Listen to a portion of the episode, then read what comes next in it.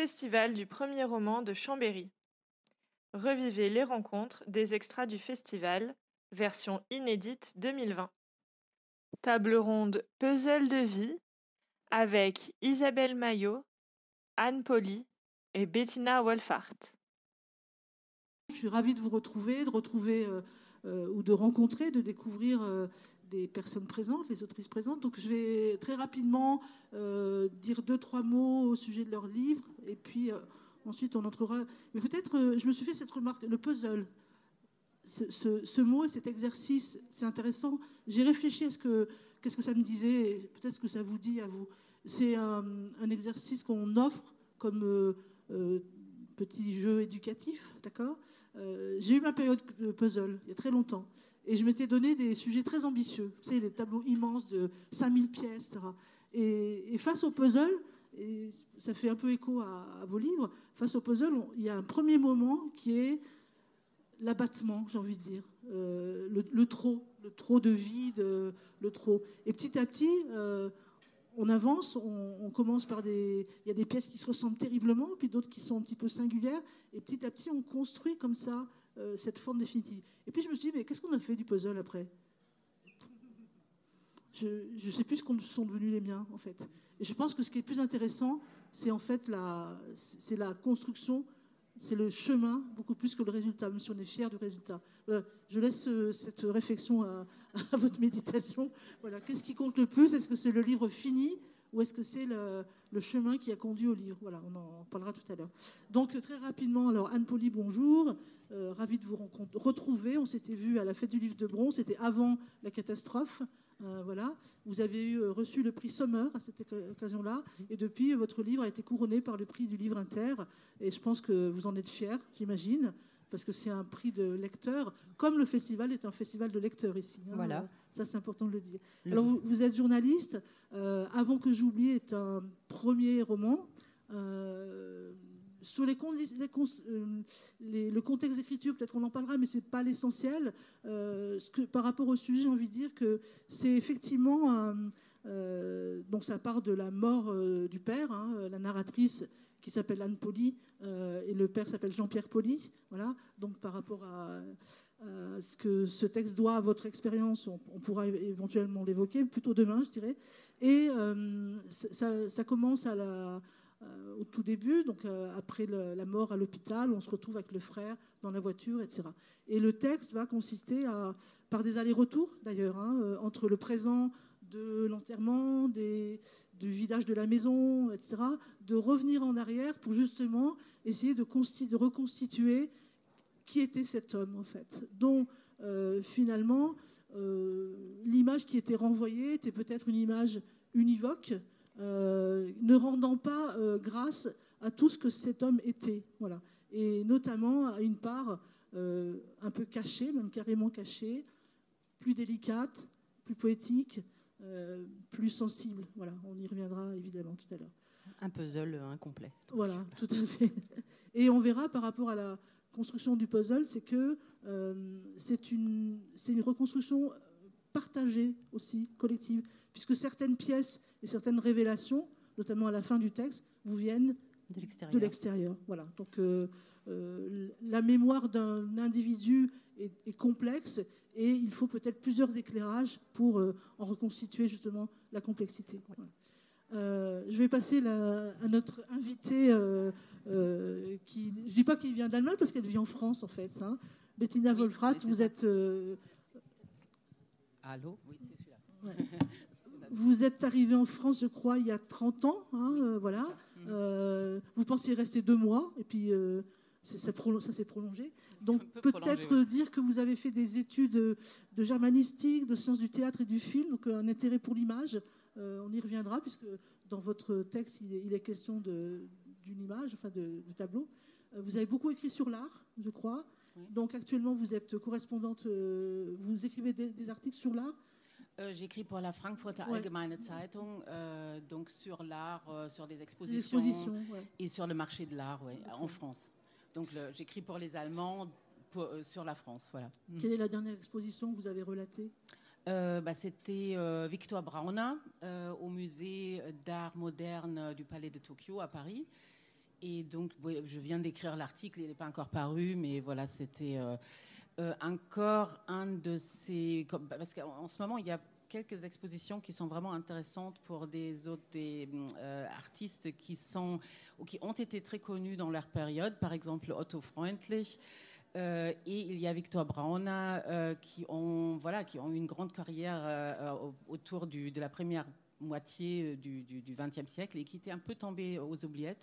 Et donc Paris rend hommage avec des rétrospectives en ce moment, donc qui sont vraiment très importants aussi pour le côté Allemagne. Donc ça, ce sont des sujets que je propose hein, et j'ai vraiment envie de, de, voilà, de faire connaître ces expositions-là en Allemagne. Alors, il y a déjà un point commun entre vos deux textes, puisque euh, dans votre roman qui s'appelle Le, leg de, Va, de Wagfall. De Wagfall, oui. Mm Erbe, oui. j'essaie de le dire en allemand, que je n'ai pas lu, je suis désolée, puisqu'il n'est pas traduit, bah je ne lis pas l'allemand, voilà. Et j'en suis euh, tout à fait navrée. Il y a beaucoup dans cette salle, oui, qui n'ont pas eu la possibilité parce que c'est en allemand. Alors, cela dit, le festival euh, fait très bien son travail et on m'a envoyé des, un résumé argumenté par vous, fourni par vous d'ailleurs, et puis des articles de presse qui sont parus, puisque votre livre est paru en 2019 euh, en, C'est ça. Mhm.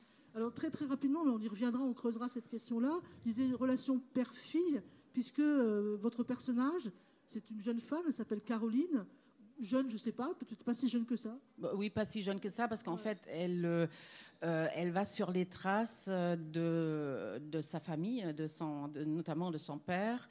Euh, parce qu'elle retrouve effectivement un leg, elle retrouve un manuscrit, elle retrouve une peinture dans la maison familiale. Donc il y a aussi une histoire de maison familiale qu'on a en commun avec Anne. Et euh, ensuite, euh, euh, elle va sur les traces de son père et sur une histoire effectivement que le père a occultée, une double vie qu'il a vécue pendant l'occupation à Paris. L'occupation des nazis, des Allemands à Paris. Et donc, ça, après, il y a, effectivement, il y a le, le récit lui-même du père, qu'elle est en train de taper dans l'ordinateur, donc vous, le lecteur le lit. Et puis en même temps, il y a elle qui va sur les traces de son père et qui essaye de savoir euh, où il est le vrai, où il y a le faux, euh, qu'est-ce qu'il a raconté de cette partie-là euh, de sa vie, qu'il a occulté, qu'il a gardé en secret. C'est une période très particulière hein, dont on n'a pas fini de, de parler et à propos de laquelle on n'a pas fini d'écrire, je pense. Peut-être j'aimerais savoir quand est-ce que vous avez commencé à penser ce texte, à faire des recherches, parce que j'imagine que votre texte est, mm. est, très documenté, sur à la fois le marché de l'art. c'est ça, parce qu'en fait, l'histoire amène après, euh, sous l'occupation, euh, en fait, le personnage principal, ce, père que découvre la fille euh, tardivement, a eu une double vie en tant que faussaire. Donc, c'était un peintre effectivement très talentueux. Mais qui n'a jamais réussi à devenir vraiment peintre. Et puis, pendant cette période un peu trouble, il a continué à travailler en tant que faussaire, en tant que quelqu'un qui fait des copies. Euh, et cela l'amène dans la, scène du, marché de l'art euh, sous l'occupation, et donc aussi euh, dans le milieu de la spoliation des, œuvres d'art. Et donc il voit ça quelque part en première ligne, et il en parle dans son manuscrit des décennies plus tard, donc peu avant sa mort, où il veut faire ce leg. il va narrer, il va raconter cette histoire. Et c'est une, voilà, une sorte de, de, autofiction ou une fiction subjective, parce qu'on ne sait pas trop, il est faussaire, est-ce qu'il dit la vérité, qu'est-ce qu'il raconte, mais il essaye en tout cas de raconter sa vie, euh, et probablement c'est la vérité qu'il essaye de raconter. Voilà. Alors, euh, effectivement, il est, il est, faussaire, donc il travaille avec des marchands d'art, euh, et il fait des faux courbés, des faux... cette histoire de, sur le marché de l'art en, France à cette époque-là, je vous le disais tout à l'heure, euh, enfin hier soir plutôt, euh, euh, il y avait une exposition très intéressante au mémorial de la Shoah qui révélait effectivement comment, comment en fait, le, marché de l'art a continué hein, dans cette période trouble et des gens y ont joué un rôle. Peut-être après, ils se sont fait, refait une virginité, mais voilà, c'est une période tout à fait intéressante de dire bah, que c'était un marché de l'art florissant. Ah, mais oui, tout à fait. Absolument florissant, parce que du coup, euh, il, y avait, quand même, de la, en fait, c'était extrêmement cruel d'une certaine manière. Les, euh, Allemands euh, avaient déjà, avant de rentrer quelque part en tant que force occupante en France et à Paris, ils avaient déjà listé toutes les collections des, des, Juifs. Ils ont vraiment essayé de cerner ces collections. Ils ont fait des, édicté des lois pour pouvoir récupérer ces collections. Donc du coup, le marché de l'art, il a été afflué par des, il y avait des, œuvres d'art qui étaient, qui, avaient une valeur parce que ceux que les Allemands voulaient pas garder pour eux, ils les mettaient sur le marché de l'art. Et après, il y avait aussi des, musées euh, euh, allemands qui, essayaient d'acheter sur le marché de l'art en France. Euh, le franc était complètement dévalué par rapport à la démarque. Donc, donc tout le monde venait, aussi des États-Unis d'ailleurs, hein, tout le monde venait pour s'approvisionner quelque part ici à Paris. Et puis effectivement, il y avait toute une, partie euh, sombre, vraiment très très sombre, parce qu'après il y avait des, galeristes euh, euh, juifs qui devaient partir, il y avait des galeristes français qui ont repris les galeries laissées par les juifs. Donc bon, voilà, je, le fais bref, hein, c'est une très très grande histoire. On reviendra sur votre personnage et puis sur qu'est-ce que l'on fait de ce legs, votre personnage. On y reviendra tout à l'heure. Donc, alors, autre guerre, dans le roman d'Isabelle Maillot, Une longue nuit mexicaine. Alors, moi, j'ai découvert, en fait, j'avoue que ça m'avait un peu échappé, cette histoire de la valise mexicaine. Donc c'est aussi une histoire connue. Je vous laisse peut-être en dire deux mots, Isabelle. Euh, oui, alors... Peut-être dire que vous êtes journaliste. On a trois journalistes ici. Hein, c'est eh curieux. Euh, oui, alors la valise mexicaine, euh, c'est le nom qu'on a donné à, plusieurs boîtes qui contenaient des milliers de négatifs de la guerre d'Espagne, de trois photographes, Taro, Capa et Chim et qui, ont été retrouvés euh, en 2008, je crois 2007, à, Mexico, euh, au Mexique, euh, chez un monsieur qui en fait en avait hérité de sa cousine et qui vivait avec depuis une bonne trentaine d'années. Que contenait cette valise? Donc c'était des, des, négatifs de, photos qui, qui avaient été prises pendant la guerre d'Espagne par ces trois photographes, qui avaient été mises en commun probablement par l'un d'entre eux, et, et, qui compensait avoir disparu, pour, euh, enfin, qui, qui, avait disparu de fait depuis, euh, depuis près de 80 ans. Alors vous avez transposé cette histoire avec euh, des personnages qui ont réellement existé, que vous vous déplacez un petit peu. alors le, légataire, j'aimerais bien qu'on en parle un peu. Donc c'est c'est un, un, homme jeune encore, j'ai envie de dire. et le texte commence par l'accident de la route qui, qui cause la mort de sa cousine, euh, Greta, et euh, un personnage que j'ai trouvé très cinématographique, Greta. Il y a un côté un petit peu euh, romanesque, l'accident de la route, elle est avec un amant, enfin voilà, c'est un petit, petit côté cinéma. Et, en fait, il est très étonné de ce... Je, je voudrais qu'on fasse son portrait à cet homme. il est très embarrassé, il a une petite vie, il est, il est cinéaste. C'est intéressant parce que votre personnage est photographe curieux que ces deux enquêteurs aient un rapport à l'image. Oui, la, fille, effectivement, Caroline, qui va sur les traces de son père, est photographe, euh, et donc elle, elle, fait une série de photographies pour, euh, de, sa, de sa recherche, en fait. Hein, je reviens, votre personnage, il n'est pas nommé tout de suite. En tout cas, il sa cousine lui donne un surnom qui ne doit pas être très flatteur, je ne sais plus, c'est... Euh, Ramon. Ramon oui. D'accord. Ça, veut dire jambon, hein, c'est ça? D'accord. C'est en fait, euh, je suis partie du vrai nom de ce vrai monsieur qui s'appelait Benjamin Tarver, qui est mexicano-américain. Et euh, oui, j'ai transformé Benjamin en Ramon. Euh, voilà, c'est une transformation qui s'est faite comme ça. Mais de fait, on est quand même souvent surnommé par notre famille de prénoms qui sont, de surnoms qui sont pas forcément toujours flatteurs et finalement qui sont quand même notre identité. Alors, si j'ai bien noté, il est, euh, il est cinéaste de court-métrage, je crois, c'est ça? Oui, c'est ça. Il a fait quelques courts-métrages. Euh, oui, un peu de. Oui, c'est ça. Dans... On peut pas dire qu'il tutoie le succès tous les jours? Non, puis il est assez solitaire. Euh, mais pour moi, ça a vraiment été le point de départ, ce narrateur. Ouais. Excuse-moi, ce qui m'a fait rire, c'est que sa femme est partie, enfin, elle a quitté pour épouser un producteur. Elle s'est dit, c'est mieux du côté de, de la production. Oui, bon, c'est. c'est le choix de cette femme euh, qui, la regarde. Mais euh, non, c'est vrai que ce narrateur, euh, c'était le point de départ de vraiment du roman parce que c'est ce qui m'a frappé quand j'ai entendu parler de cette histoire. évidemment, les négatifs, ils, ils, évoquent comme ça beaucoup d'images quand on lit l'histoire pour la première fois.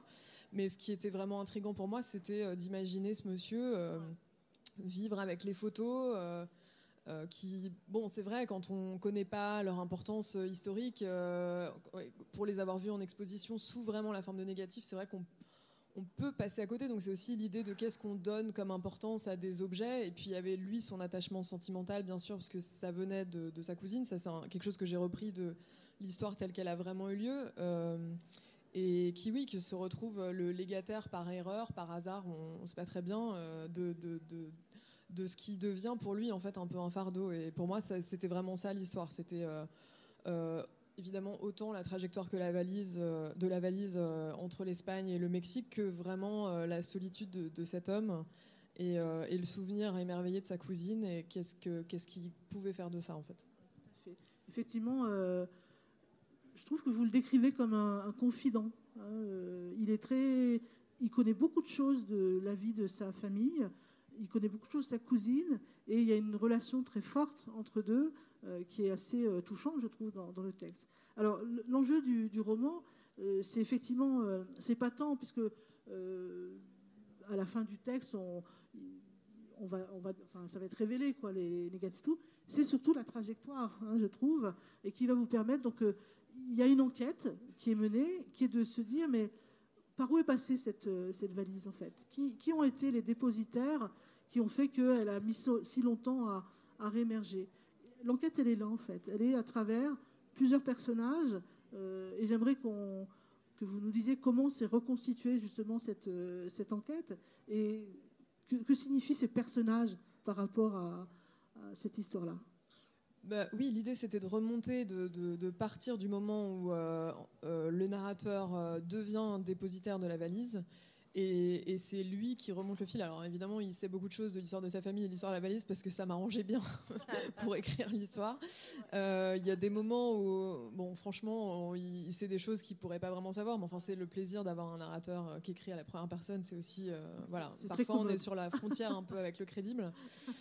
C'est comme ça. et donc on remonte avec lui les, les, différentes personnes qui on remonte dans le temps à l'envers, c'est-à-dire jusqu'aux photographes, jusqu'aux trois photographes, euh, dont l'un des trois euh, est seulement est, un personnage du roman, c'est Chim, qui est le, moins connu des trois. Enfin, le moins connu, il a, été un grand photographe, mais c'est vrai qu'il a, il a cofondé euh, l'agence Magnum avec Kappa mais c'est celui des trois qu'on connaît finalement le moins. Garda Taro, c'est hyper intéressant. Il y a plusieurs romans qui ont été écrits sur elle ces dernières années. C'est incroyable. Chim était libre, donc vous l'avez pris. Euh, oui, non, enfin bon, on, réfléchit quand même pas, heureusement pas comme ça quand on écrit un roman. Euh, mais non, non, j'étais très émue de voir que Taro, elle inspirait d'autres euh, romanciers et que c'est arrivé à peu près dans les mêmes années. C'est très curieux. voilà, donc l'idée c'est d'arriver jusqu'au photographe en remontant bah, dans plusieurs époques et, à travers les différentes personnes qui ont été à un moment propriétaires de cette valise. Alors, dans une, on va s'arrêter un peu sur la guerre d'Espagne parce que c'est quand même un moment tout à fait intéressant. Euh, dans une interview, vous dites, euh, vous vous rappelez que c'est la guerre des écrivains, en fait, la guerre d'Espagne. C'est-à-dire que euh, traverse ben, Hemingway, Malraux, Orwell, notamment, et, sans doute d'autres. mais ce que votre. donc, ça veut dire c'est une guerre qui a qui a vraiment attiré l'attention de ces, témoins que voulaient être euh, euh, ces, écrivains-là. Mais ça veut dire que c'est aussi une matière euh, d'écriture assez forte. Mais moi, votre livre nous dit aussi que c'est la guerre des photographes. Vous le rappelez, je trouve. Peut-être, alors s'il y a hommage, il me semble que l'hommage, il est quand même à ces trois personnages de photographes. Et peut-être, j'aimerais que vous rappeliez ce qu'ils ont apporté de nouveau, ce qu'ils ont inventé pendant la guerre d'Espagne. Oui, bah, ces, trois-là, c'est vraiment euh, donc euh, Kappa, Taro et Chim, c'est vraiment eux qui euh, qui ont pour la première fois été photographes de guerre au sens où on l'entend aujourd'hui, c'est-à-dire qui ont couvert un conflit et qui ont couru derrière les gens en train de, se battre, mais avec un appareil photo. donc ils ont été les premiers à le faire comme ça. donc oui, il y a quelques chapitres qui sont consacrés à, cette histoire-là. oui. Euh, dans, un entretien aussi, euh, on entendait le, propos suivant, c'est-à-dire qu'ils avaient aussi euh, ouvert la, voie à des choses qu'on peut regretter aujourd'hui, c'est-à-dire le côté, le sensationnalisme, la une, la couverture qui... alors, je, lance une question, mais je, ne tranche pas. Hein. oui, ben, en fait, ce qui est intéressant, c'est de voir que justement les négatifs, ils permettent quand on les, quand on les a retrouvés, et, bien sûr, il y a des conservateurs dont c'est le métier de les étudier avec, précisément. Euh, ce qui était intéressant, c'est de voir que d'abord, tout n'avait pas du tout été publié, contrairement à ce qu'on peut croire. Et surtout, c'est l'utilisation qui avait été faite pour, à des fins de, de, propagande, que ce soit dans un sens ou dans un autre. Euh, il y a une photo euh, de Chim, je crois, d'une femme qui regarde le ciel et qui a été publiée dans un journal comme si euh, c'était pendant un bombardement, alors que c'était pas le cas du tout. Donc eux, ils ont tous les trois fait, à mon sens, un travail. Bon, Chim, du coup, j'ai étudié un petit peu mieux son travail. Ils ont fait un, grand travail de documentaire qui n'était pas du tout, justement, qui était, qui était pas du tout spectaculaire. C'est vraiment la, la, façon dont ils sont, dont ces photos ont été utilisées et publiées qui en a fait euh, quelque chose qu'on connaît bien aujourd'hui. Euh, euh, les photos en première page avec oui le côté spectaculaire qui est censé attirer le lecteur et donc faire plus de ventes. Mais c'était pas. Ce qui est intéressant, c'est que justement, c'est pas le cœur du tout de leur travail à, aucun des trois. Alors, Bettina, dans votre, je voudrais revenir sur la, cet aspect de vos deux textes où finalement vous mêlez des personnages de fiction et des personnages réels. Et dans votre roman, il y a la figure de Rose Valland qui intervient. Et mhm. donc, euh, vous donnez à, votre personnage, euh, Victor Isidore, comment est-ce qu'on doit l'appeler? Euh, bah, en fait, oui, il a, il a, les deux noms. Hein. C'est un, il vit une double vie et il se donne effectivement chaque, pour chacune de ses vies. Donc le, Victor Wag, c'est le personnage officiel, et puis Isidore Schweig, bah, c'est le personnage qui le faussaire. voilà, et il se donne ce nom de d'artiste en fait. Hein. C'est un Künstlernamen, un nom d'artiste. Hein mais effectivement, ce qui est un peu euh, dans les puzzles de vie, euh, un peu en commun avec votre roman, c'est aussi le fait de, mélanger des personnages historiques qui ont véritablement existé, sur lesquels j'ai fait des recherches, comme vous aussi, sur, euh, vos personnages. Et après, il y a des personnages fictifs. Hein. donc, là, effectivement, il y a des, Et puis, on a travaillé certainement toutes les deux très longtemps sur la documentation. Et euh, ce que je trouvais intéressant aussi, j'ai vu à la fin de votre livre, vous vous dites, j'ai commencé le roman quand je suis tombée sur, euh, je ne sais plus quoi, en 2010, vous êtes tombée... un article, oui. Un article, voilà. C'est ça, qui a parlé du, de la valise mexicaine, je crois. Hein. Et comme ça, il y a une espèce de déclic. Hein, euh, j'imagine pour chaque auteur, il y a un moment qui le déclic, pourquoi il commence un roman à ce moment-là parce qu'il y a des sujets qui taraudent, hein, donc euh, qu'on a en nous, qu'on a envie de dire. Euh, euh, pour moi, c'était très longtemps une histoire effectivement de, famille, de de, de, mettre quelque chose dans cette période-là à Paris, mais je ne savais pas comment le mettre, dans, dans, quel Paris, donc avec quoi le, le, lier, où est le point qui, qui pourrait m'intéresser autant que j'ai envie pendant deux, trois ans de bosser dessus. Et donc, moi, c'était un peu pas un article, mais c'était un livre. je suis tombée sur un livre qui parlait justement de la spoliation des collections juives. Hein, et c'était là où je me suis dit, bah, là, je tiens le sujet euh, qui me passionne et qui a été pas connu du tout. Euh, dans le grand public. Et donc, c'était en 2010 aussi que je suis tombée sur ça. Bon, après, ça prend son temps, tout ça.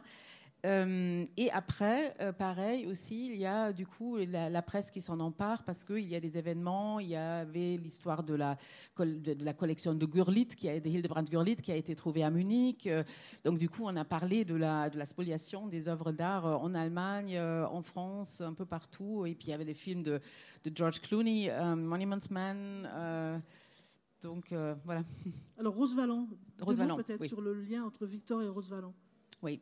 Alors Rose Valence, c'était un des personnages, euh, euh personnages donc pas fictifs. Euh, une dame, euh, comment je peux la, décrire rapidement? Elle était, elle était historienne d'art. elle a travaillé pour le Louvre hein, avant la guerre. elle connaissait, donc elle travaillait avec Jacques Jaujard, qui était le directeur du Louvre.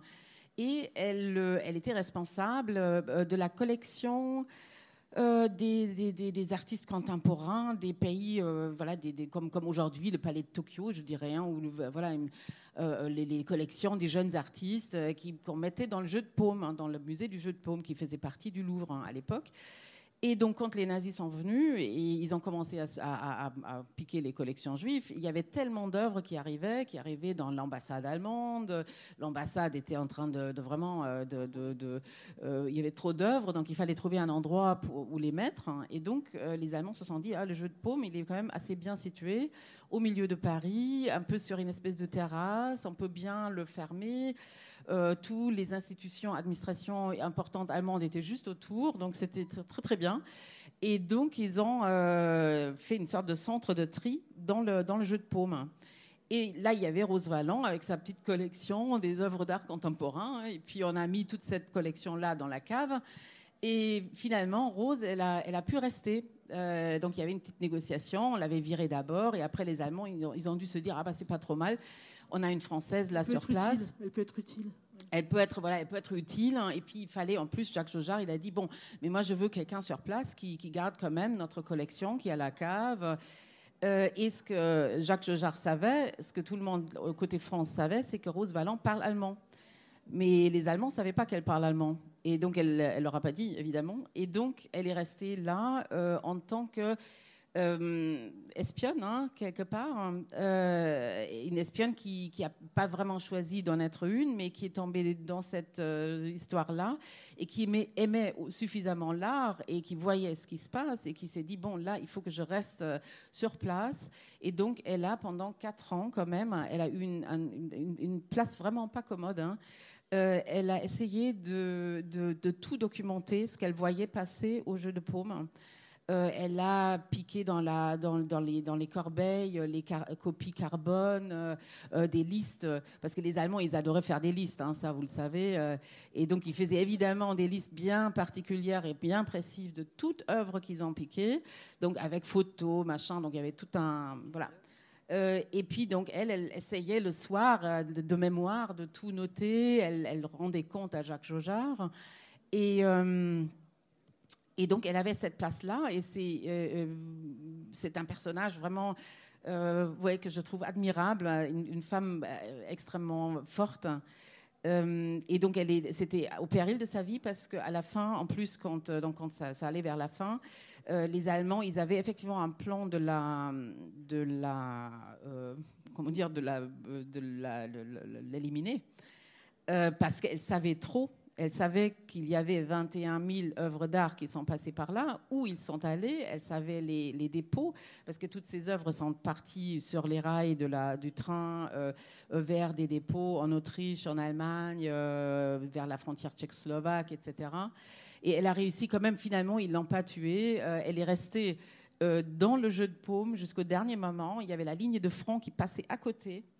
Et elle est restée avec deux gardiens français, je crois. Elle a gardé tout ça. Euh, et puis après la guerre, elle est devenue euh, là. Euh, elle a eu en plus un, un, grade à la, à la, au militaire. Pour, elle, elle, avait un poste pour récupérer les œuvres d'art du côté Allemagne. Ça a duré très très longtemps. Très très longtemps. Elle a travaillé jusqu'à sa retraite de fin des années 70, je crois. Et donc, avec les Américains, avec les Français, avec les Anglais, elle a travaillé dans cette récupération d'art, un peu comme les Monuments Men. D'ailleurs, dans le film Monuments Men, il y a une Rose Valland, mais complètement défigurée de la réalité. Euh, elle n'est pas, elle pas tombée amoureuse de, je sais pas, de Matt Damon ou je sais pas quoi, parce qu'elle était déjà homosexuelle. Donc bon, donc, mais ça, effectivement, il en fallait pour, euh, pour le public euh, américain. Et donc voilà, donc c'était une, une, femme vraiment, vraiment merveilleuse, ouais. Mm. Alors, que vient faire ce faussaire dans une amitié avec une femme, elle est prise de vérité? Oui, mais ça, c'est en fait euh, euh, le, le, Victor Wagfall, euh, Isidore Schweig, il était avant la guerre déjà à Paris. Donc en fait, oui, c'est un long roman de 440 pages, donc il y a pas mal de choses qui se passent. Donc avant l'occupation, parce qu'il y a toute son histoire qu'il qui, raconte en fait. Donc en 36-37, il est déjà en France à, à, une époque où il veut vraiment devenir peintre. Euh, et il fait un peu, il copie quand même, parce que tout peintre qui devient peintre copie quand même, parce que pour devenir peintre, on, commence quand même par copier.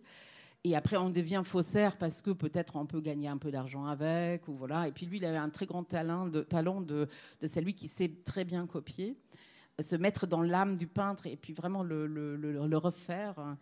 Euh, et euh, donc, il, rencontre Rose Valland déjà en 1936. Et, comme Rose parle allemand, euh, voilà, ces deux deviennent carrément des amis. Et puis après, bon, c'est un peu compliqué maintenant de pouvoir raconter, un peu trop long, mais ils se retrouvent comme ça aussi pendant la guerre. Et la guerre, c'est quand même toujours une période d'exception où euh, où il y a la ruse aussi parfois, il y a, l'amitié, la ruse, il y a des, intérêts. Et donc il y a un petit groupement d'intérêts euh, qui se forme entre Isidore Schweig, alias Victor Wagfall, et euh, Rose Valland. Voilà. Alors, je reviens vers vous, Anne-Paulie. on a eu des échos de deux situations extraordinaires. Et il me semble que vous n'êtes pas du tout dans, ce, cas de figure-là. On est dans l'ordinaire, au contraire. Hein. C'est-à-dire que euh, demain, on parlera de, des échos chez les lecteurs des personnages, mais euh, ce, personnage de père, euh, il n'a rien de spectaculaire. mais, mais voilà quoi. Alors, l'ordinaire, moi, j'ai évidemment.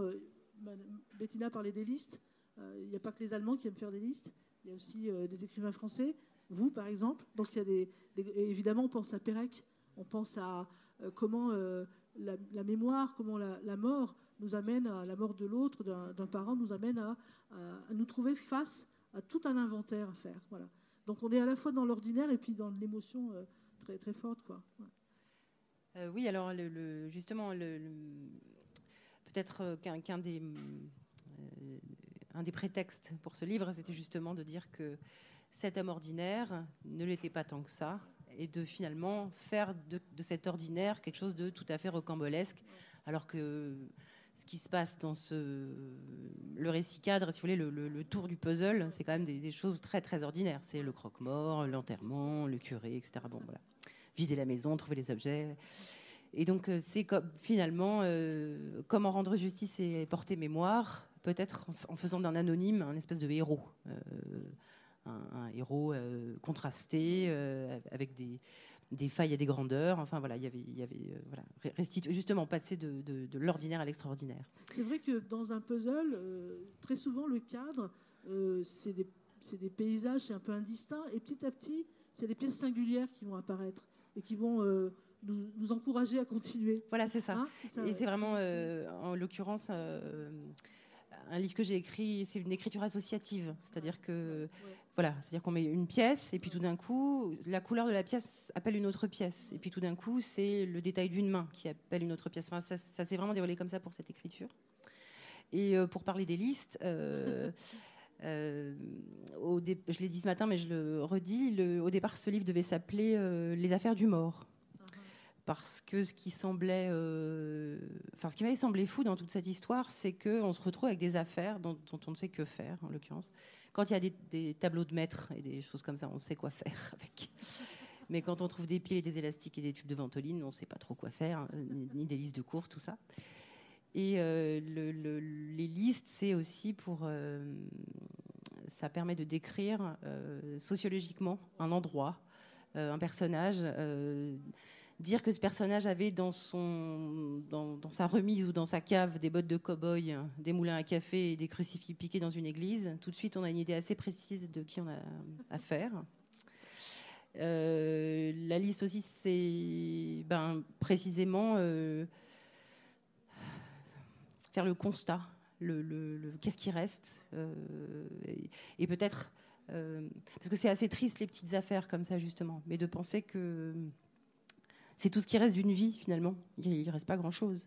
Et donc finalement, les nommer, ces objets, parfois euh, jouer de leur succession dans une même page, permet de leur donner un relief particulier et de leur de rendre hommage justement à ce, personnage qui les a touchés, incarnés, aimés, investis euh, sentimentalement. Euh, et, voilà. je reviens sur ce, personnage. Oui, Betty Oui, non, parce que euh, j'ai euh, très bien, j'ai lu votre roman, donc voilà, je pouvais le lire parce que je parle français, voilà.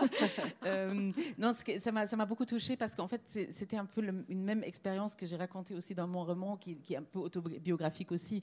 C'est effectivement vider une maison. Euh, et, c'est aussi un peu, voilà, il n'y a pas que des tableaux de maître, donc il y avait juste un qui était caché. Au, voilà.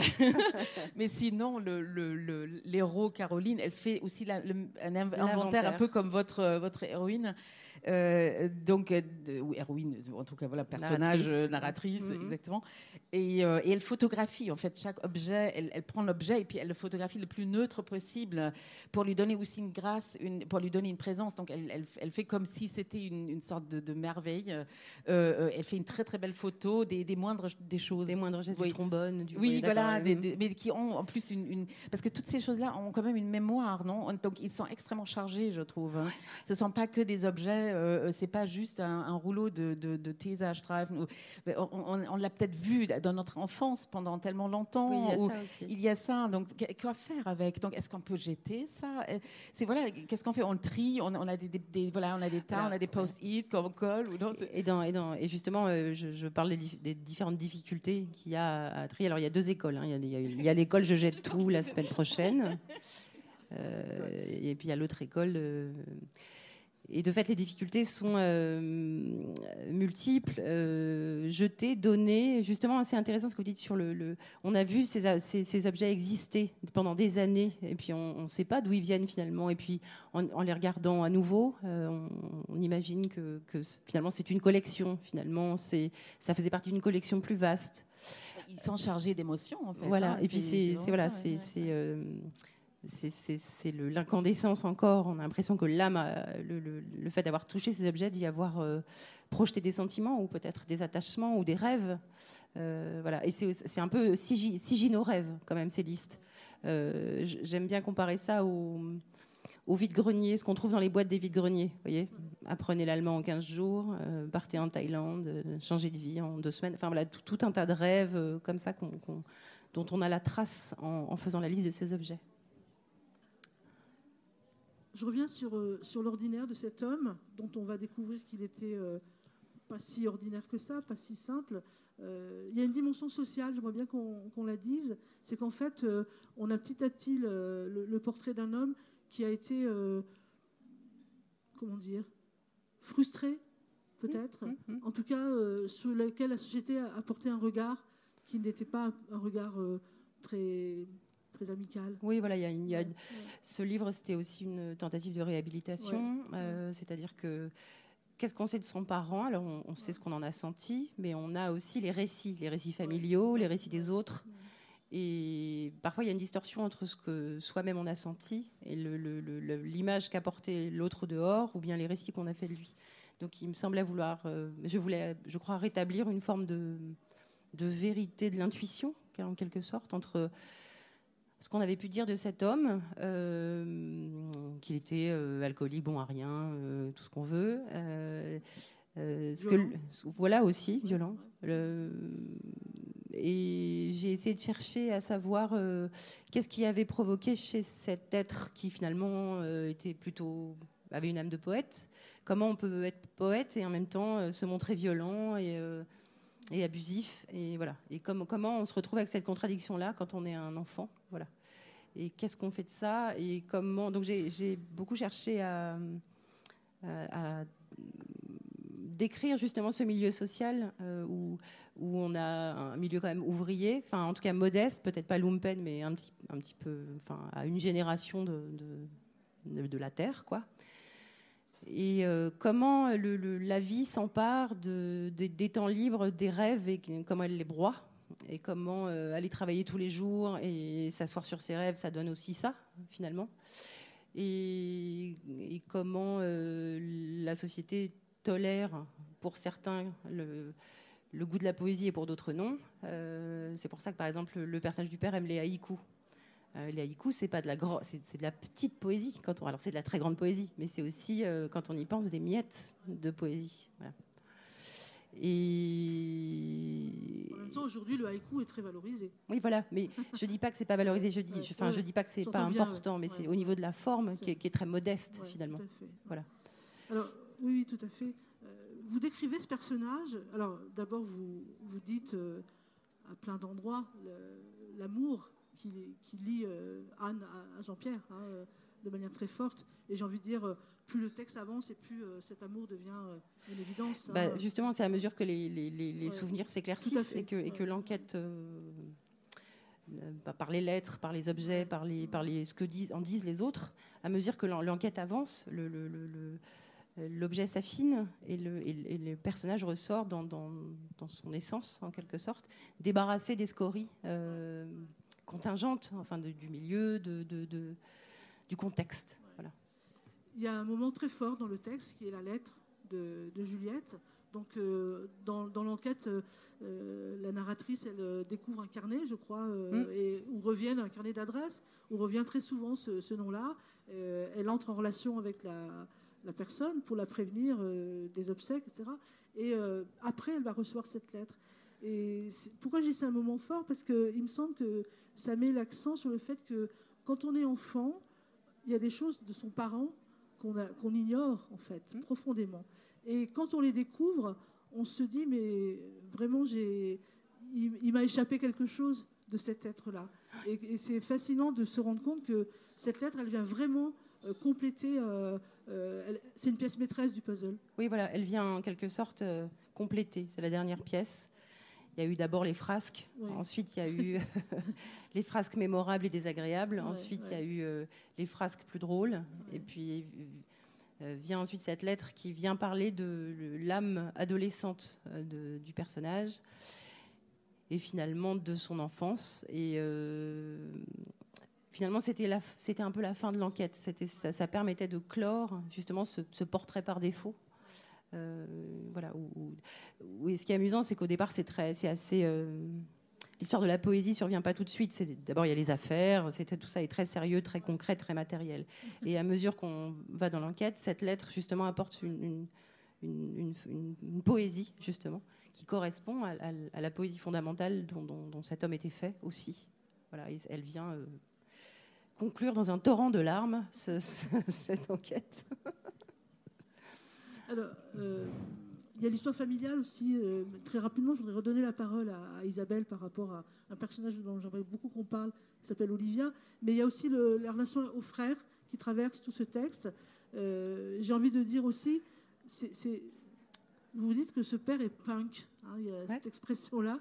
Et je dois dire que oui, il y a les phrases qu'il est, il est extravagant, il fait des choses pas possibles. Voilà. ça fait partie aussi de sa poésie. Voilà, il y a, ce, ce, contraste se joue dans le dérapage qu'il y a entre euh, une certaine construction de la virilité, une attente autour de la virilité, les pater familias, qui sont des hommes euh, productifs et puissants qui mènent leur famille, voilà, et puis en même temps euh, une manière de se rebeller. C'est-à-dire même à cette époque, c'était aussi un retour là-dessus, hein, sur comme il y a une construction de la féminité et des rapports de domination entre mes femmes, il y a une construction aussi de la virilité. Et c'était aussi moi, en tant que féministe, revenir en arrière et regarder ça sous un autre angle un angle un peu décalé comme ça, et essayer de voir ce qui avait été construit dans toute cette histoire. Qu'est-ce qui, qu'est-ce qui euh, est du ressort de, la construction de, la, de, la, norme, en fait, voilà. Et le, contraste vient justement du fait que cet homme se conformait pas, voilà. Donc euh, la, scène que j'aime bien dans ce, enfin ce que, ce que la narratrice décrit, c'est un, un, personnage de père qui en plein hôpital circule en en camisole d'hôpital avec une jambe coupée et un, slip trop grand et qui fait bouh à une mamie qui passe. Vous voyez, ça c'est toute la punkitude euh, du personnage. Ou par exemple, euh, avoir, voyez, euh, avoir un chapeau, parce que c'est chic d'avoir un chapeau quand on vient d'un milieu modeste. Tout d'un coup, on se met à avoir un chapeau, mais sur le chapeau, on colle des, plumes de pie, des plumes de pigeons, des plumes de moineaux, toutes sortes de plumes qui n'ont rien à voir les unes avec les autres, qui sont souvent assez dégueulasses. Voilà. Et, tout est comme ça, finalement. Il y a, un contraste permanent et et finalement, ce, regard, euh, comment dire ça? L'incompréhension enfant à ce que les parents soient pas dans la norme, tout d'un coup, se retourne et devient euh, quelque chose de, d'admirable, en fait. Parce qu'on croit toujours que son parent a été un bon rien, selon le discours qu'on vous a fourni à son sujet, pour découvrir qu'en fait, pas du tout. C'était un gros rebelle qui faisait que ce qui lui plaisait et que alors évidemment, il y avait, il y avait des, dommages collatéraux, mais globalement, c'était quand même... Euh, voilà, c'est le retour, le, changement d'éclairage, en fait. Euh, et puis c'est très poétique, justement. Ces différences entre qui on est, poète, aimant les feux de camp et les clairs de lune, et en même temps euh, piquer des crucifix dans une église. Vous voyez, il y a des trucs comme ça, voilà. Et c'était rendre justice à tous ces contrastes, réhabiliter. Euh, Isabelle, euh, donc l'enquête de votre personnage, Ramon, on va l'appeler, hein, c'est ça, euh, le conduit d'abord sur les pas de Maria, et puis d'Olivia. J'aimerais bien qu'on s'arrête, qu'on plonge un petit peu dans l'Espagne de cette époque-là. Alors Maria, c'est celle qui épouse le, diplomate. Oui, Maria, c'est sa tante. C'est sa tante. C'est la mère de la cousine qui lui a donné les négatifs. Et alors, ce mariage, je voudrais rendre hommage à votre écriture d'abord, qui est extrêmement savoureuse, souvent ironique, très foisonnante, très, très dense. Et, j'ai adoré le mariage avec le diplomate, euh, dans un côté un petit peu, voilà. Euh, en cinéma, je ne sais pas que ça me ferait penser, mais j'ai aussi eu des images cinématographiques.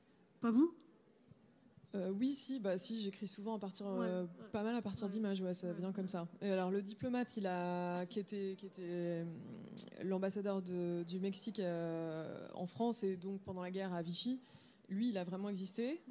Euh, Chez vous, il s'appelle Ortega. Hein, oui, voilà. Et moi, je me suis permise euh, d'imaginer que c'était plutôt son épouse euh, qui, sous des airs de femme d'ambassadeur extrêmement discrète, voire soumise, avait bah, grandement aidé à faire sortir les négatifs d'Espagne. Et donc, j'ai aussi imaginé ce personnage d'Olivia que vous mentionnez, qui est euh, une jeune euh, mexicaine qui est sur le point de devenir euh, médecin, qui part en Espagne au tout début de la guerre pour s'engager et oui soigner les blessés pendant la guerre, pendant cette guerre, et qui dans un deuxième temps, sans doute traumatisée par ce conflit, devient peintre. Je reviens sur un tout petit peu sur le diplomate. Il m'a beaucoup amusé. alors, il est en poste à Paris à un moment donné en juste avant la guerre, je crois, c'est ça? Il aurait pu rencontrer votre personnage, Bettina hein? Dans un vernissage ou. Euh, oui, oui, tout à fait. C'est sympa d'imaginer que nos personnages peuvent se. Ah, oui, en, plus, bon, euh, il, y a, il y a Adèle, le, il y a une histoire d'amour dans mon roman, et puis donc Adèle qui, qui l'amante de, euh, Isidore Schweik en 36-37 elle, est euh, politiquement très engagée et elle part sur le front en, en début 37 de la guerre d'Espagne. Elle n'en revient pas. Euh, donc, euh, comme, plein de jeunes gens, elle part parce qu'en fait, c'est, tout à l'heure on parlait aussi, c'était une guerre des, oui, des, intellectuels, comme c'était une guerre pour les intellectuels. Il y avait des intellectuels de, toute l'Europe qui, venaient quand même, hein, parce qu'ils sentaient que c'est la guerre qui prépare toutes les guerres à venir. Euh, ceux qui étaient, sensibles à, l'ère du temps, je pense, ils savaient que la guerre d'Espagne, c'est le début. Je reviens il m'a plu cet ambassadeur. Quand il est nommé, à, il est un peu punk lui aussi, j'ai trouvé. Quand il est nommé à, Paris, il dit euh, Ah, ces Européens qui se foutent sur la figure, bien fait pour eux, après des siècles de pillage, c'est sur eux que ça tombe. Voilà. Un petit côté euh, comme ça, un peu désinvolte. Alors revenons à Olivia. Voilà. Pourquoi ce. D'abord, j'étais frappée par la, la, manière comme vous plongez vraiment dans cette époque de la guerre d'Espagne. D'abord, elle arrive dans une famille euh, plutôt euh, franquiste, hein, plutôt. Euh, oui, parce qu'elle pas trop pro-républicaine, on va dire. oui, bah, parce qu'elle part très jeune. ses parents font ce qu'ils peuvent pour l'aiguiller un minimum, parce qu'ils sont pas très heureux de sa décision. donc elle se retrouve, oui, dans la famille qui est quand même, franchement, bon, on peut pas dire franquiste parce que c'était au début de la guerre, mais oui euh, bon, ils sont eux pas du tout révolutionnaires, on va dire, et, euh, et puis elle arrive à se débarrasser d'eux assez vite et, euh, et à aller à se rapprocher du front. Et oui, c'est un personnage qui me, me permettait de, faire le lien avec les photographes, puisque j'ai inventé pour le coup une histoire d'amour avec le photographe Chim.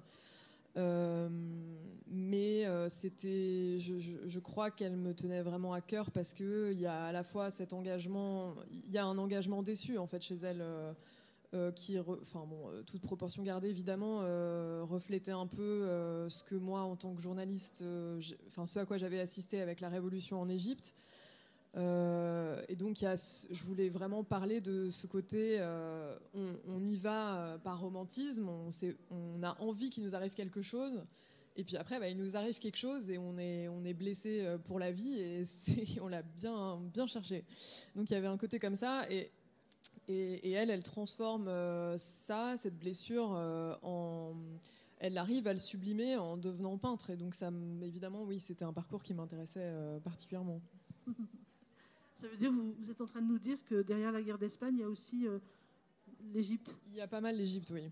Oui, oui, parce que bon, il y a quand même des points. Enfin, ça sert pas à grand chose de comparer les époques et les pays, mais, euh, mais dans, dans, le romantisme, oui, moi j'ai vraiment eu l'impression d'appartenir à une génération de journalistes qui s'étaient précipités aussi à ce moment-là euh, dans ce coin-là parce que. Euh, il y, avait, un idéal d'un régime qu'on renverse, de, créer quelque chose de neuf et, et oui, il y a un truc très idéaliste que la génération de 68 a connu aussi, qui est de, penser qu'on va mettre à terre un ordre social, en créer un nouveau, plus égalitaire. Voilà, il y a quelque chose comme ça. Et quand, derrière, euh, il y a en Égypte une dictature militaire et en Espagne une dictature euh, tout court, euh, qui dure des décennies et des décennies, c'est vrai qu'on on peut se demander en quoi on a cru, si on a été bête d'y croire, ou si on a eu raison d'essayer. Et, après, on vit avec ces questions-là et vous, vous sublimez par la littérature?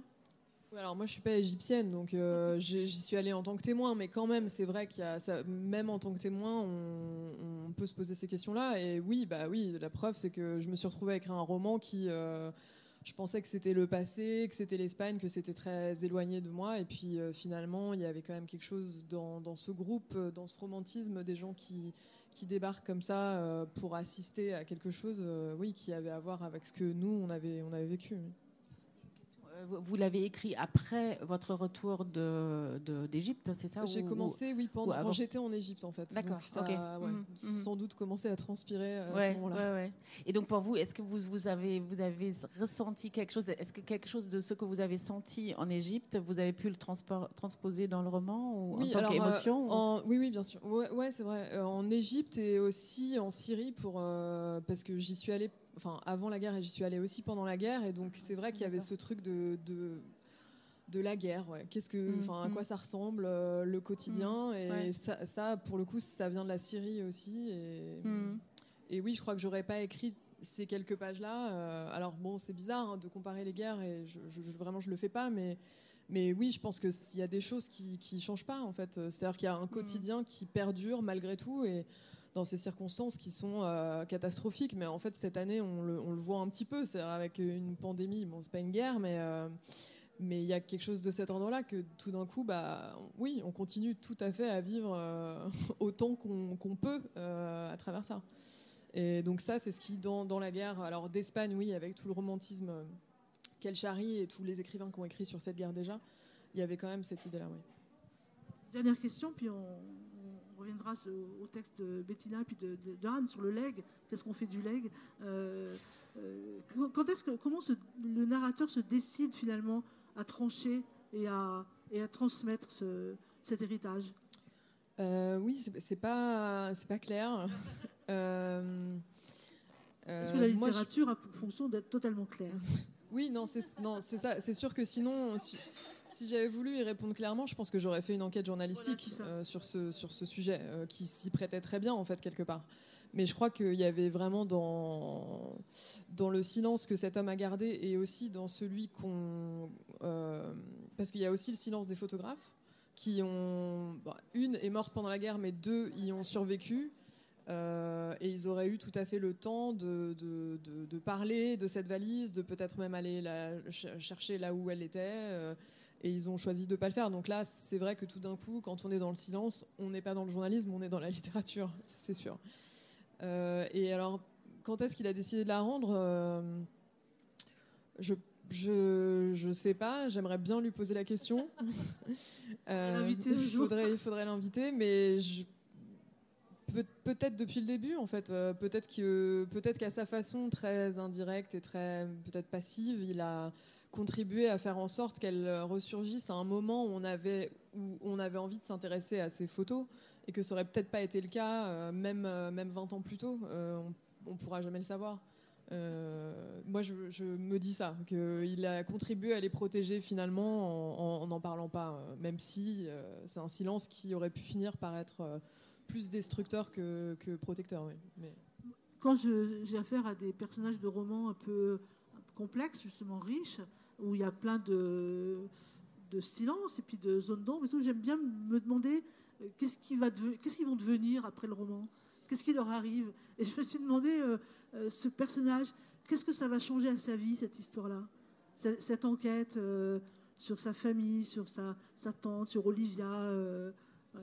Ouais. c'est une très bonne question. Bah, c'est quelque chose qu'on ressent quand on termine le livre. Par définition, c'est toujours, enfin, c'est très triste. Mais je, pense que pour lui, c'était un peu le sens de la fin. c'est que il y, a une réconciliation, c'est-à-dire avec, euh, avec euh, là d'où il vient et aussi ce qu'il est, parce que c'est un personnage qui est un petit peu, euh, un petit peu marginal, peut-être presque punk à sa façon, lui aussi. En fait. non, mais il y a quelque chose comme ça de bah, très anti-viriliste, enfin à l'opposé de, de, de, ce qui est le, le, cliché de la masculinité, de, ce qu'elle doit être. Enfin, parce que je pense que quand on est un homme, on peut, ça peut être vraiment un poids, et c'était ce qui m'intéressait en fait chez lui. Et donc je pense que, bref, pour toutes ces raisons, ça, dans sa solitude et dans sa marginalité à sa façon, ça le, oui, ce, trajet, ça le réconcilie avec, euh, avec ce qu'il est aussi. Alors tout à l'heure, Anne, vous disiez que j'aimerais qu'on parle du titre des, des romans. Euh, vous disiez que ça aurait dû s'appeler les affaires du mort, voilà, ça s'est pas appelé comme ça. Euh, je, je, reviendrai vers vous, mais d'abord Bettina, il me semble dans un, dans un document qu'on m'a fourni, c'était un texte, un titre de travail. Vous avez, c'est un titre de travail au début, et vous avez gardé ce titre finalement. Oui. voilà. Pourquoi Est-ce que ça, il aurait pu avoir un autre titre? Bah, oui, c'est toujours compliqué un titre, je trouve. Hein. Même, même quand, quand j'écris un texte pour le journal, un article, je me dis toujours ah, le titre, le titre. Hein. Souvent, on le trouve à la fin. Ben, oui, c'est vrai, c'est vrai, oui. En fait, la, headline, je, fais, je commence toujours avec la headline parce que ça, ça, organise ma pensée, mais après le titre, très souvent, ou au moins je le change à la fin. Hein. donc, euh, et après, il est, souvent, il n'est pas pris, hein, de toute façon. Ils ont Pardon? Souvent, c'est quelqu'un d'autre qui, est, qui finalement fait un autre titre. Oui, c'est ça. Donc parfois il est pris, parfois ça dépend aussi de la longueur de, place qu'on a. Hein. Mais bon, après pour revenir au, livre, oui, il y a euh, c'était effectivement un titre de travail qui n'était pas mon premier titre non plus. Euh, euh, je suis très à cheval peut-être sur les titres, je ne sais pas. Et puis après, ben voilà, on, l'a gardé. on a discuté avec l'éditeur, avec le lecteur, avec voilà dans, dans, le dans le petit groupe. Euh, et, donc toutes les propositions qui sont venues finalement, ils n'étaient pas forcément meilleurs. Et puis euh, l'éditeur a tranché, il a dit mais alors si les autres sont pas meilleurs, on garde celui-ci. et donc on l'a gardé, ouais. Mais c'est vrai que l'histoire du, du, legs, du, de l'héritage, bon, on est toutes les trois, euh, c'est une histoire d'héritage quand même. Hein. Et je pense qu'il y a dans, les trois romans, il y a une sorte d'apaisement aussi. Le, terme est venu tout à l'heure quand vous avez posé la question j'ai pensé à, nos romans et je me suis dit, bah, il y a vraiment une sorte d'apaisement à la fin.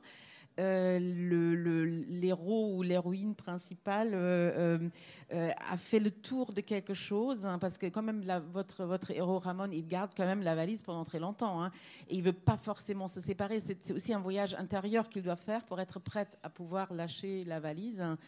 donc il arrive quelque part. Hein. il est arrivé chez lui certainement. Euh, euh, et, quand, on, quand, on, arrive quelque part, donc quand on a gagné quelque chose, il faut toujours faire un don. Donc lui, il fait le don de la, de la valise d'une certaine manière. Hein. Et puis, euh, bah, chez vous aussi, il y a, tout un voyage de, autour de, de, de, la mort, en fait, hein, de, se perdre pour, pour arriver à, une, une, une, un apaisement, non une, Oui, c'est ça. C'est vraiment, il s'agit vraiment d'apaisement. Oui, oui, oui tout ce qui tourbillonnait, qui était l'ordre de la culpabilité ou de, de, de, l'irrésolu ou du, voilà, c'est ça, des incertitudes, de, des doutes, tout ça se trouve apaisé euh, par l'écriture et, par le. Enfin, en l'occurrence, là, il y a des, justement des personnages extérieurs qui viennent apporter leur pierre, quoi. Mais, mais voilà. Moi, je voudrais remercier Bettina. J'ai un peu honte, on vous a pas lu. Mais vous, vous avez lu attentivement. Oui, c'est vrai. oui, mais c'est normal. Je veux dire, je, me suis dit, mais euh, euh, c'est clair, quoi, parce que effectivement, on ne peut pas lire ça, mon roman en allemand, c'est clair. Mais je voulais absolument, effectivement, lire vos, romans. D'ailleurs, je vais lire plein de romans de, de ce festival, voilà. Il y, a une dame qui veut intervenir.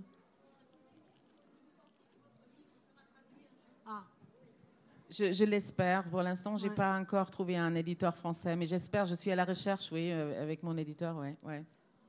Peut-être ce festival euh, apporte euh, un éditeur, j'en sais rien. Alors, je, vais passer la parole. Puis une dernière question, donc Anne, sur le titre. Il est, il est étonnant ce titre, avant que j'oublie, parce que finalement, c'est un texte qui, qui réhabilite la mémoire. Qui, qui, parle de justement ne pas oublier, ne pas perdre de vue ce qui a été. Et, vous parlez d'oubli dans ce titre. Mais avant que j'oublie. Avant que j'oublie, alors le, donc euh, je, au départ ça devait être les affaires du mort. On n'en a pas voulu, l'éditrice n'en a pas voulu. Elle a dit c'est sinistre, ça marchera pas. Et puis on met pas mort sur une couve euh, d'un premier roman. Enfin, voilà. Sinon c'est l'enterrement. Euh, non non, on met trompe la mort, l'amant des morts, euh, le, mort merveilleux, mais on met pas les affaires du mort. Et la couverture a beau être jaune Van Gogh, ça marche pas.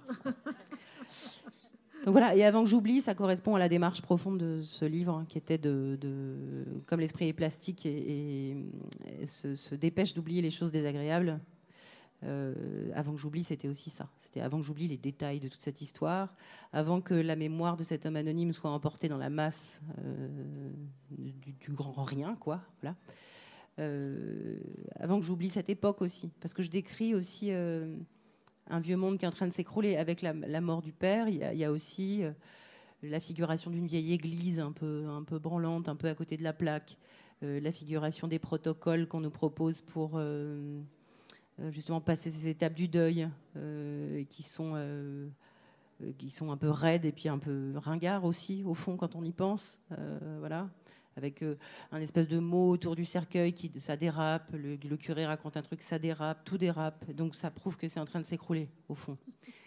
Euh, voilà, c'est euh, avant d'oublier ce, monde, ce monde-là. Peut-être aussi avant d'oublier les émotions que provoque le deuil. Euh, d'ailleurs, ce livre, je l'ai un peu écrit comme un, un anti-manuel de développement personnel, vous savez, de ces, de ces manuels qui vous expliquent, là, qui envahissent les rayons des librairies. Et Comment être heureux.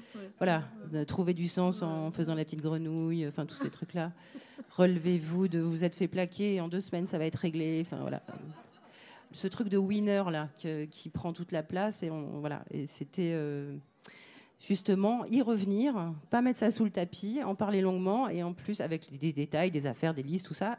Et aussi ces émotions très contrastées qui sont par exemple euh, la colère qui surgit quand, le, mensonge autour du bonheur est justement révélé dans ces moments-là. C'est-à-dire une espèce de mensonge général auquel on acquiesce tous euh, quand tout va bien. Euh, la crème super qui vous fait rester jeune jusqu'à la fin des temps, euh, la glace qui vous fait jouir, le café pareil, enfin tous ces trucs-là, les promesses de bonheur qu'on voit partout et les injonctions, euh, voilà, qui, tout d'un coup se révèlent dans toute leur bêtise et toute leur absurdité, et, la colère que ça provoque. C'était pour ne pas non plus oublier ces émotions qui sont fugaces.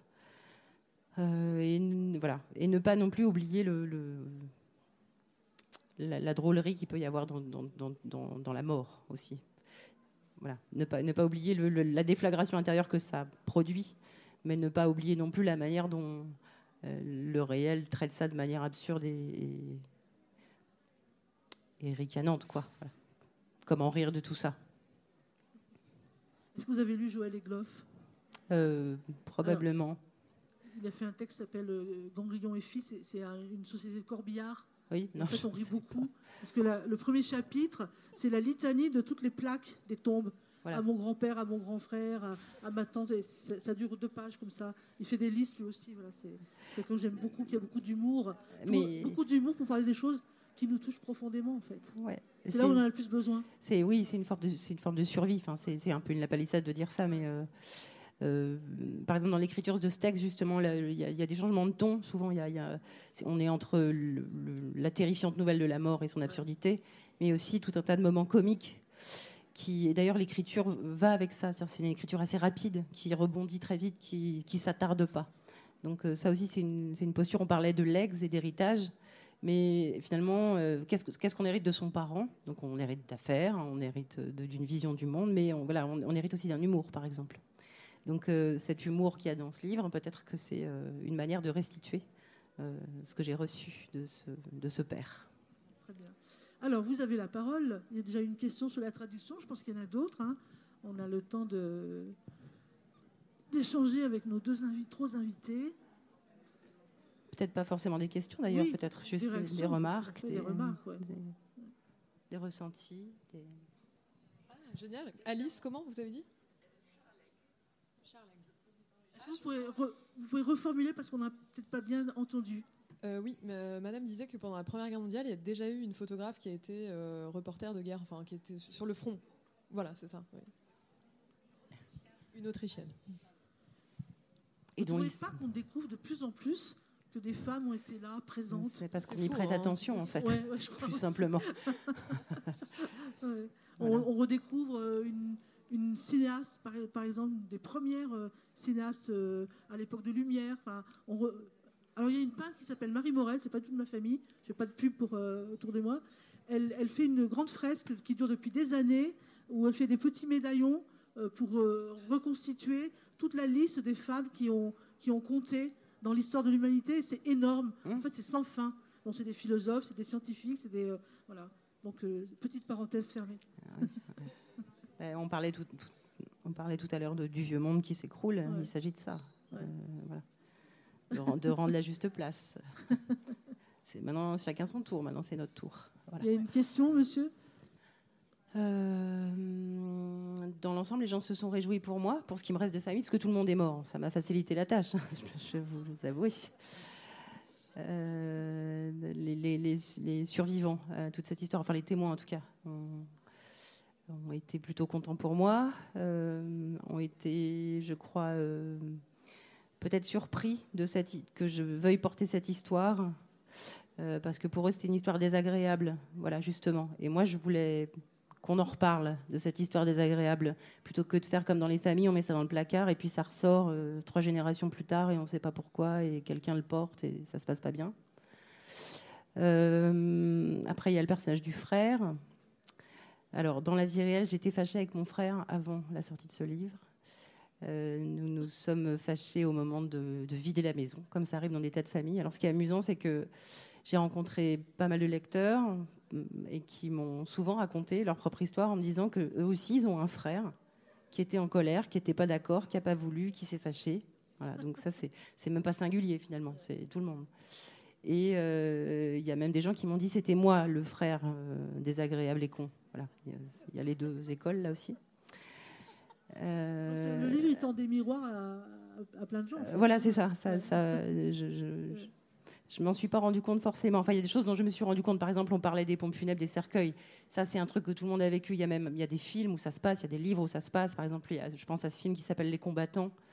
Euh, ces deux garçons qui sont fils de menuisiers et qui s'engueulent évidemment chez le croque-mort parce qu'ils vont dire on va pas payer ce prix-là, on va le fabriquer nous-mêmes le cercueil. Bon voilà, tout ça c'est très euh, commun finalement. Et euh, non, mais dans l'ensemble, voilà, il y a que ce, ce pour vous dire la vérité, il n'y a que ce frère, dont je ne sais pas s'il a lu ce livre. Mais c'est peut-être ce livre, c'est une tentative de réhabilitation avec le père, mais c'est aussi une tentative de réhabilitation avec le frère, puisque c'est lui qui ouvre ce roman, voilà, et c'est lui qui le ferme. Et c'est lui qui le ferme en, portant finalement un peu contre son gré. Euh, il y a une histoire d'oiseaux qui s'envolent, etc., qui, contre son gré la mémoire, c'est-à-dire qu'il porte la fin, quoi. Et donc, c'est dommage qu'il n'ait pas lu. Enfin, je ne sais pas s'il a lu, mais en tout cas, euh, voilà, c'est aussi, euh, aussi une tentative de réconciliation générale, en fait. C'est-à-dire cette histoire qui nous a tellement divisés, qui a divisé au-delà de nous, qui a, laissé des mauvais souvenirs à des tas de gens. Euh, comment on fait pour, pour être en paix avec ça Et puis, pour le coup, une fois qu'on est apaisé, comme, comme, comme dit précédemment, on peut passer à autre chose et peut-être arrêter de se de répéter à l'infini les mêmes névroses, les mêmes motifs, les mêmes schémas, etc. c'est, une, sortie de névrose, en gros. Ça coûte moins cher qu'une psychanalyse? Bah, J'en ai fait une aussi. Donc, euh, il, a, il a fallu les deux, probablement. Et une sortie de névrose, d'ailleurs, euh, on, parle de, ce personnage empêché qui, aime la poésie mais qui n'a pas accès, ou très peu, et finalement, euh, résolution de névrose, puisque moi je porte, j'ai accès à la poésie, même j'écris un livre incroyable. Voyez. Euh, D'autres questions à nos invités? Ah, Moi j'en avais une. Oui, allez-y, allez-y, allez-y. D'accord.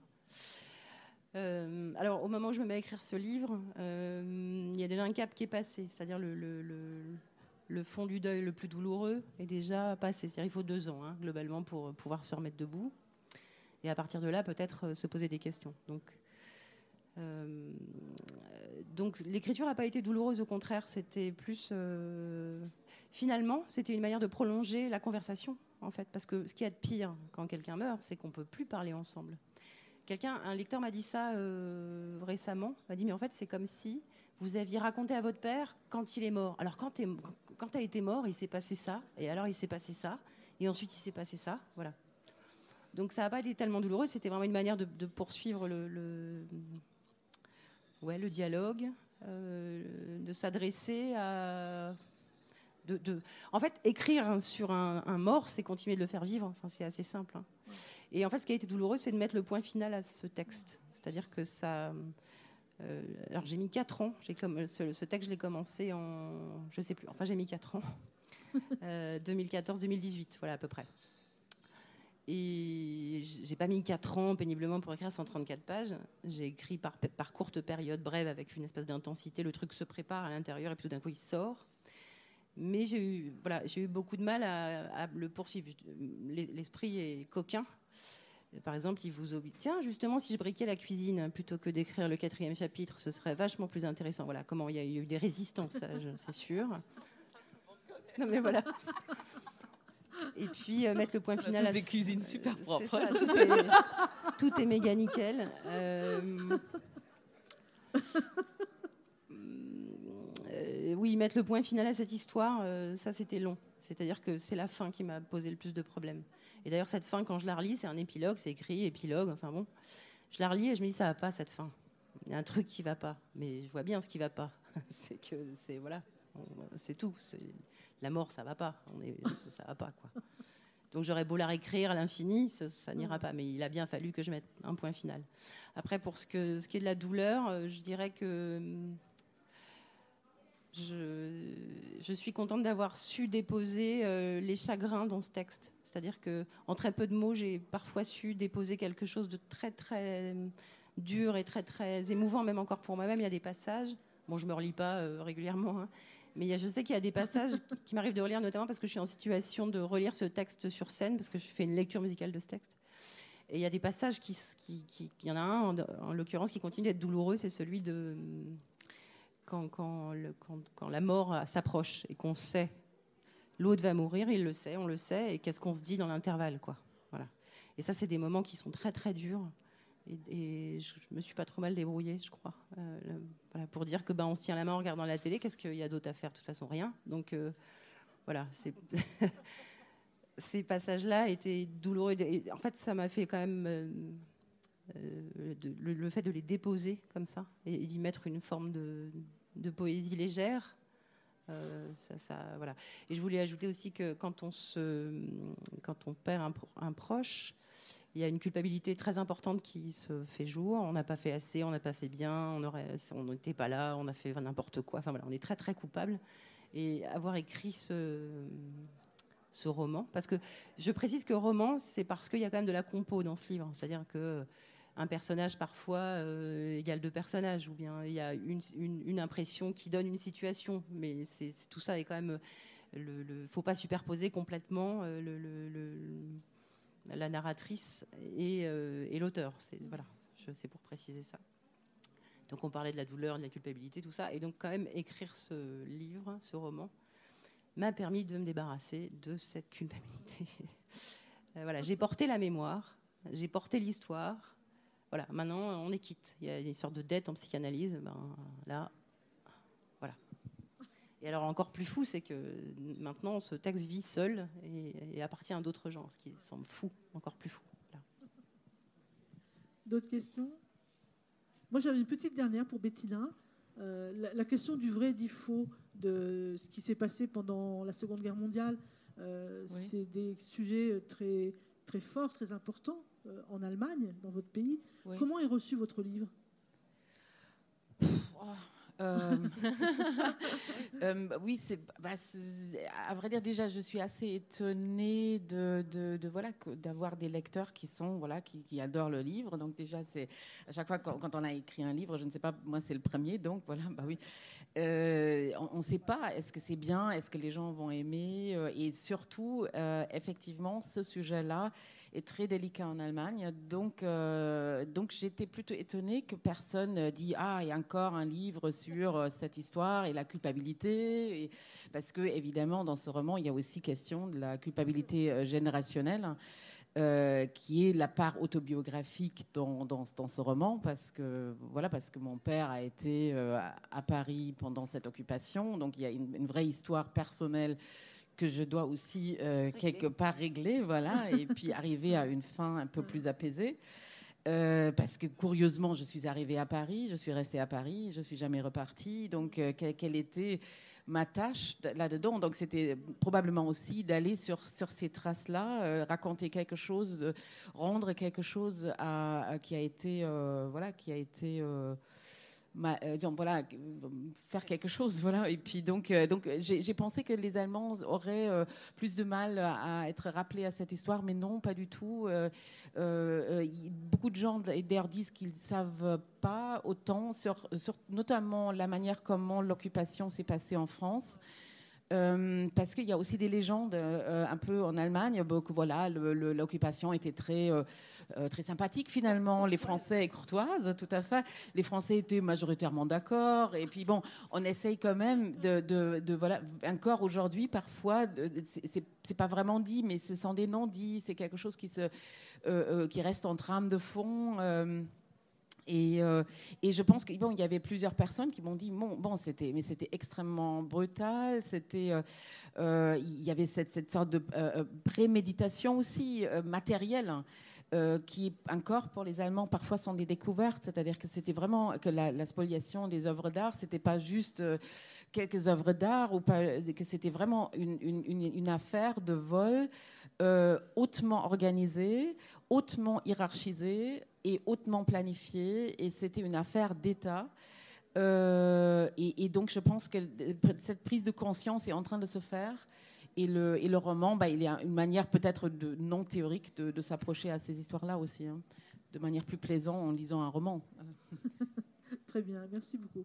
S'il y a plus d'autres, est-ce qu'il y a d'autres questions? Eh ben, Sinon, on va remercier nos invités. Merci beaucoup pour ce texte.